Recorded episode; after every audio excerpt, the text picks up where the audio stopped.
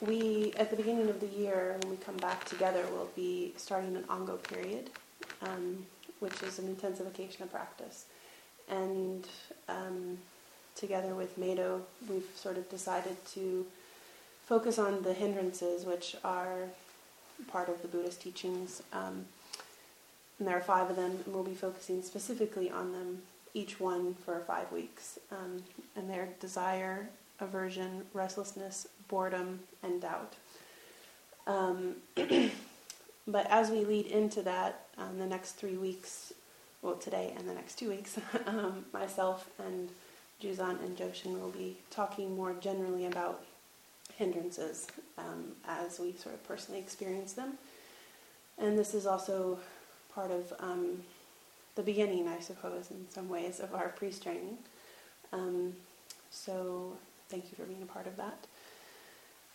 Um, so when I tried to think about hindrance for myself, and maybe for others as well, I realized that fear is pretty much the only one I can that comes to mind.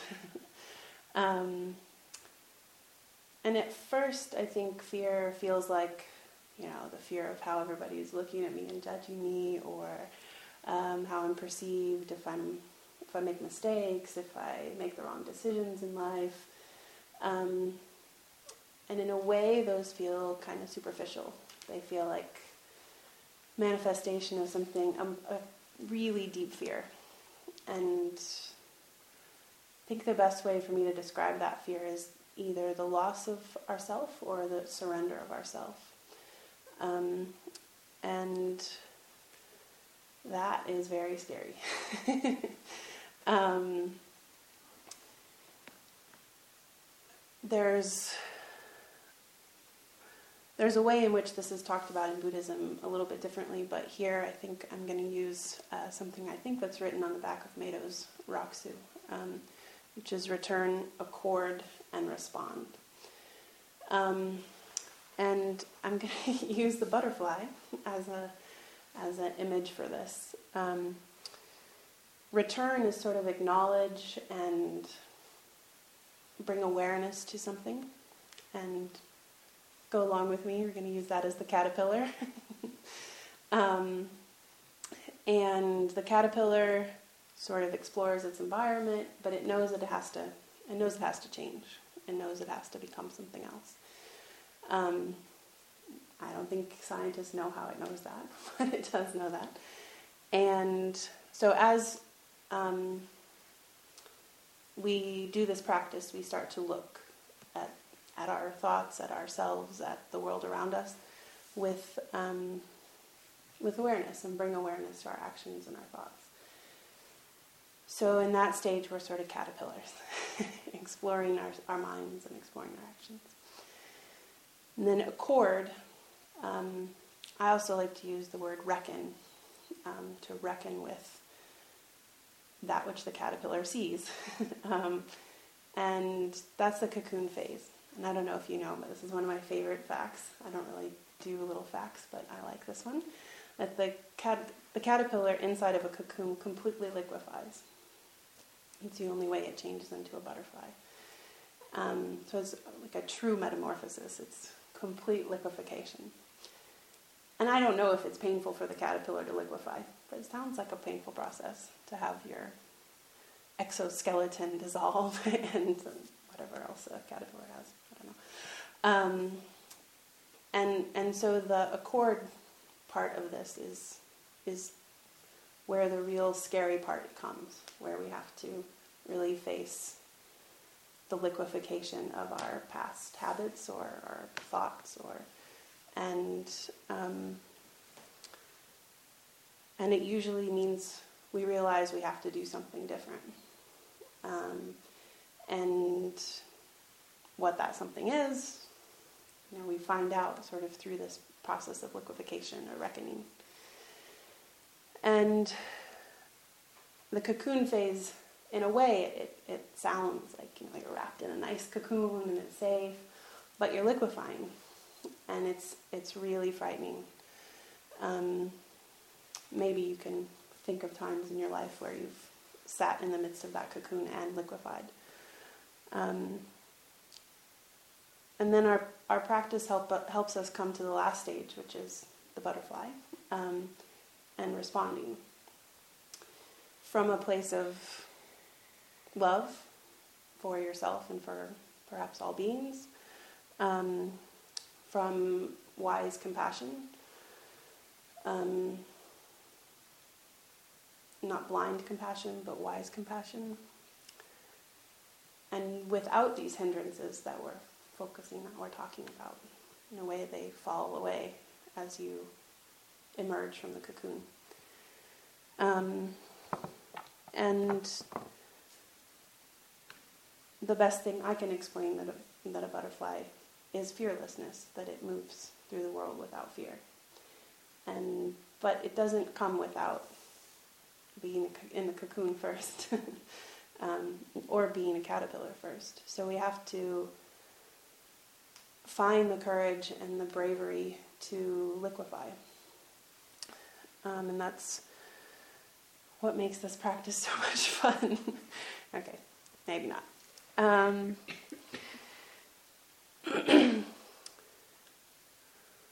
so I'm going to share a little bit more about fearlessness. Um, and as you may or may not know, it's one of the characteristics of the Bodhisattva, who's the compassionate being that um, our practice looks at for an example of how to um, live in this world in a compassionate way. And fearlessness is one of the sort of qualities that a bodhisattva needs in order to live compassionately in the world. So I thought I would share a time when I've witnessed fearlessness, a time when I've received fearlessness, and a time when I have been fearless. Um, or what fearlessness feels like to me. Maybe not a time when I have been, but what it feels like. Um, as some of you know, my um, both of my parents have passed away, and quite significant events in my life, as it probably is for most of us. Um, and my mother passed away, I don't know, seven years ago, and she allowed me to be her caretaker. Um, and she faced her death with absolute fearlessness. There was, she never seemed remotely afraid of what was happening. I give a lot of credit to her devout and loyal faith in Catholicism um, that she was able to face this eternal sort of ending to things, uh, which a lot of us face with great fear. Um, and as she allowed me into this space of fearlessness, um,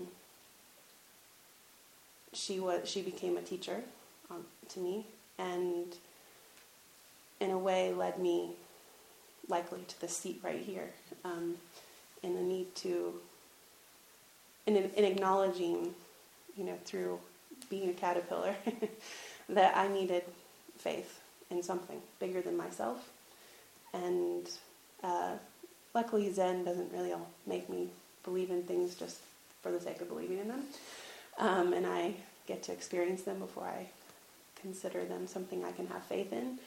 Um, but uh, it seems to me there is a need for something larger than myself. Um, when I've received fearlessness, um, so this is in relation to when my father died when I was 17 years old. Um, I think, in a way, probably we all might act this way around grief.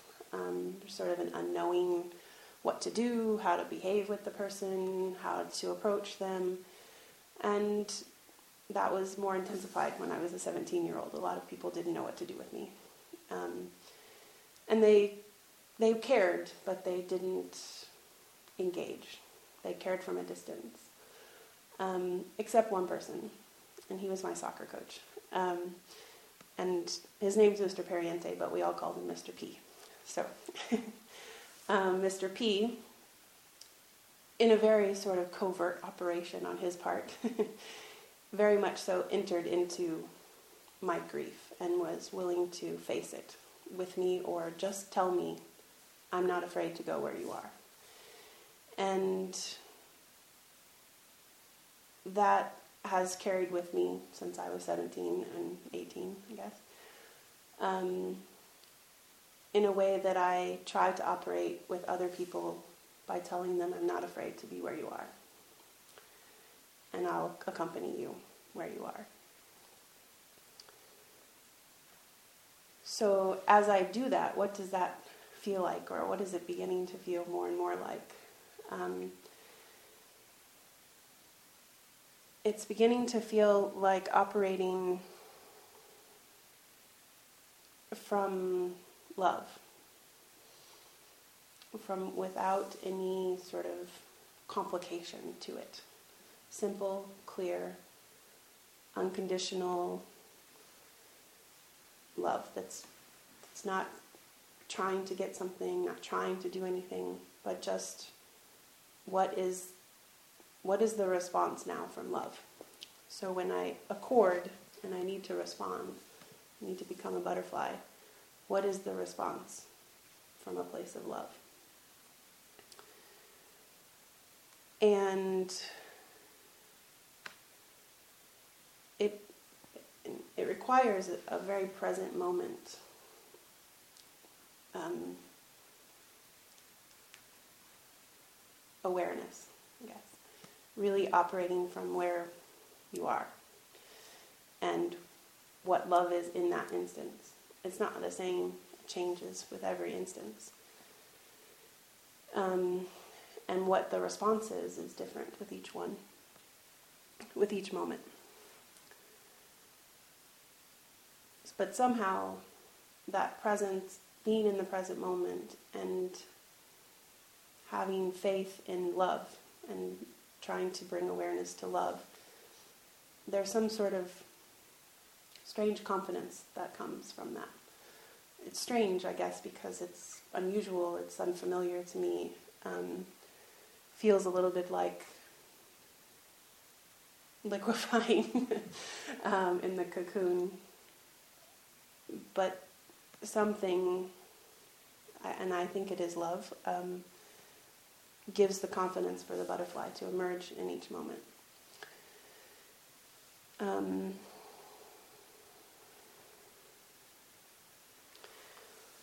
so, um, I always have interactive components to my Dharma talk.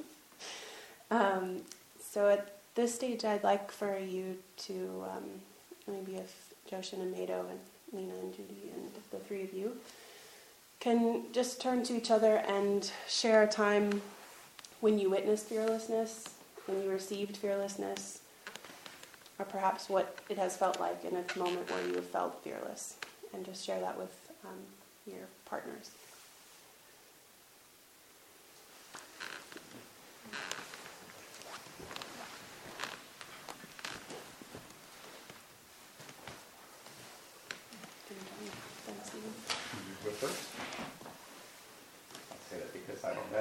On my mind yet.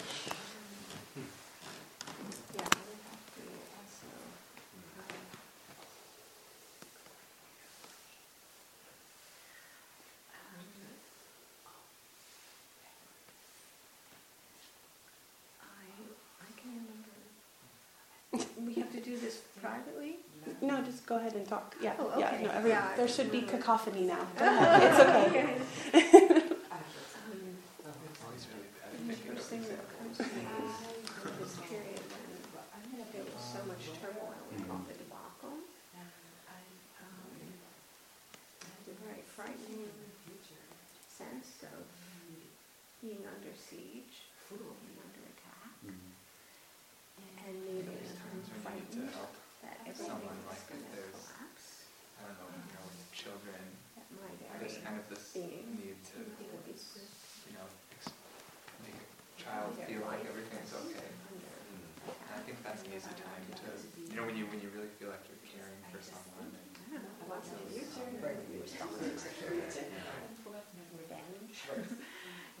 It's, it's to just kind of take the role of, you know, everything's gonna be okay. Running away. I got it. Um, You don't know that you've got it, But but I somehow, Yeah, I think when you're called was able to rest extreme in the practice or something is and just observe silence. have Um, ability to take and care of it. feel Um, that's it not. was okay. Yeah, yeah, because it's never when I'm, I'm gonna be fearless now. The same way, I think, Which is this is my future. I didn't have to be afraid that I was being In this supported lifetime, from something far deeper and greater. And I never did. Becoming a, uh, going into two, respond. Yeah, So whatever that's like, that's what first whatever happens afterward. and that's a really good example.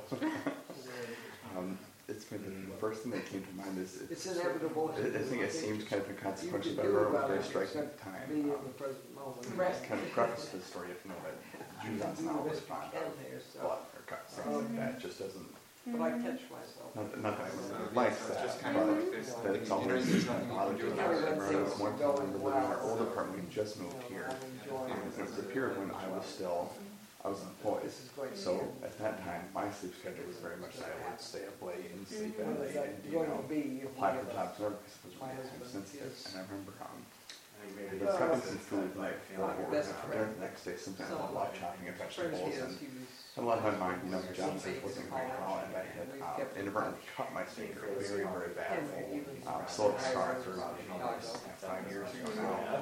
Um, And it was bad enough that I knew it wasn't something I could take care of on my own. And this was probably at midnight, one in the morning. I mean, it was pretty late, and Jules had been asleep. Um, and I remember being afraid because I knew that it was it was beyond. I wasn't going to control it or aggressive now. And I remember going to the room, holding my hand like this, and I just said, "Cody, you need to wake up right now because I, I cut myself." Mm-hmm. You know, and it's, I don't know how bad it is, but like this needs someone else's attention. You know?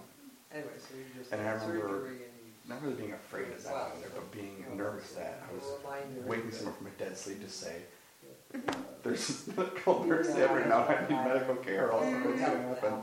And I remember he just popped out of bed and just like, okay, I mean, just let's, let me see, let's get this taken care of and cleaned up. And So. I remember that time, that was just very, that, uh, it was surprising. I was, I wasn't entirely expecting that reaction that to go. And it was very much just stepping in and doing what needed to be done. I And mean, Just very fearless in that moment, fearless. putting aside well, it's not Done with something, things and I mean, you don't know. that stepping up and doing what needed to be denial, done. you know, Just felt very know, protected this in that body. moment. That was Yeah. his Nagging. Yeah, feeling. not, not my own. superficial side of fearless too. But yeah, that's, um, that's Yeah. definitely one of, of receiving Comes fearlessness that occasionally. comes to mind. Um, Fearless in my ego. sense of, Uh, um, and- of kind of giving is or always there in the background and, and you point out there's nothing to do. That's. I really know. I, I'm sure there are lots of examples. Um, Let it. Saved by the Well, Bell. Yeah. Save that one.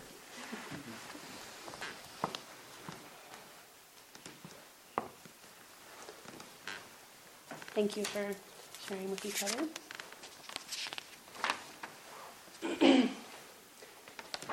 I don't know, I guess sometimes I feel like lots of other people say things better than I do. Um, so I have a little poem. I think that gets at fearlessness and um,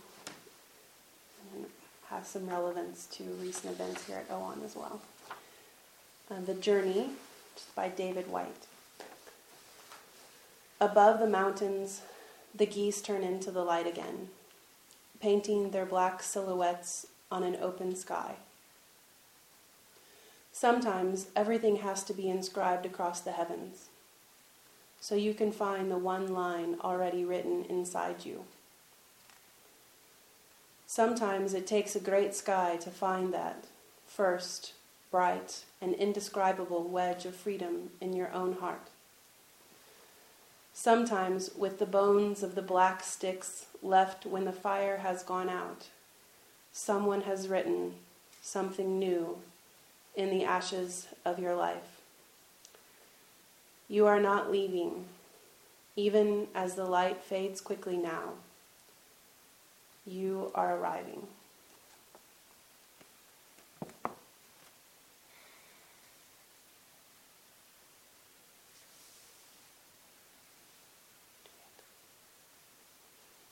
So um, we have a bit of time. If anybody has something they'd like to share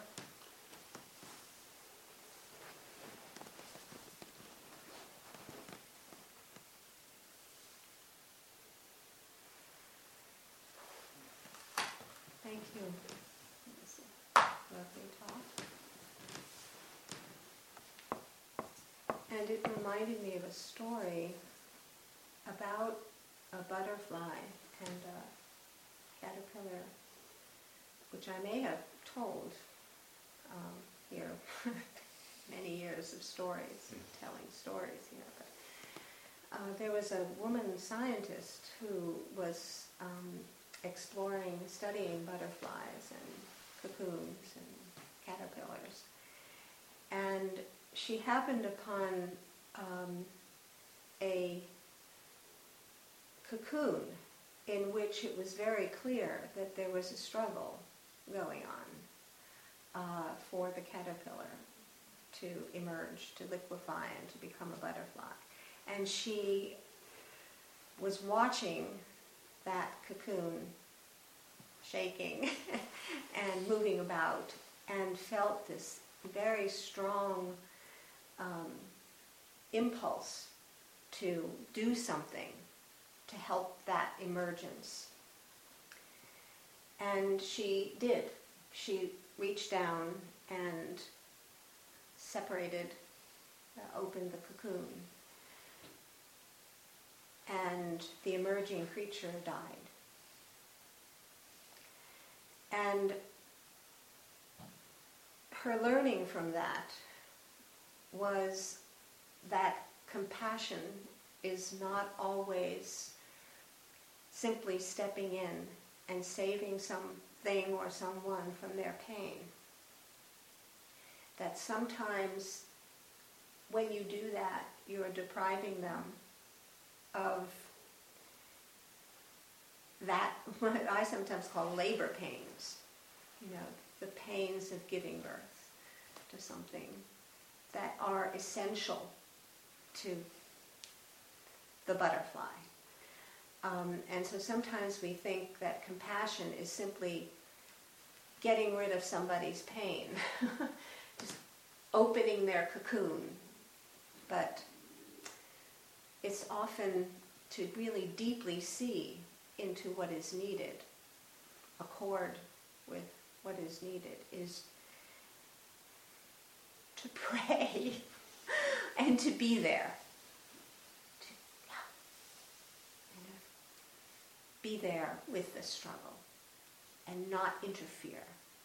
Not interfere with it in, in a way that would deprive the creature of the fullness of the experience of liberation. So I'm just kind of adding this little dimension to it. Thank you. And I, I think if there's awareness and of of this love that I'm referring to, then compassion that's presence or compassion that's watching the liquefaction feels can feel like that's the thing that needs to happen.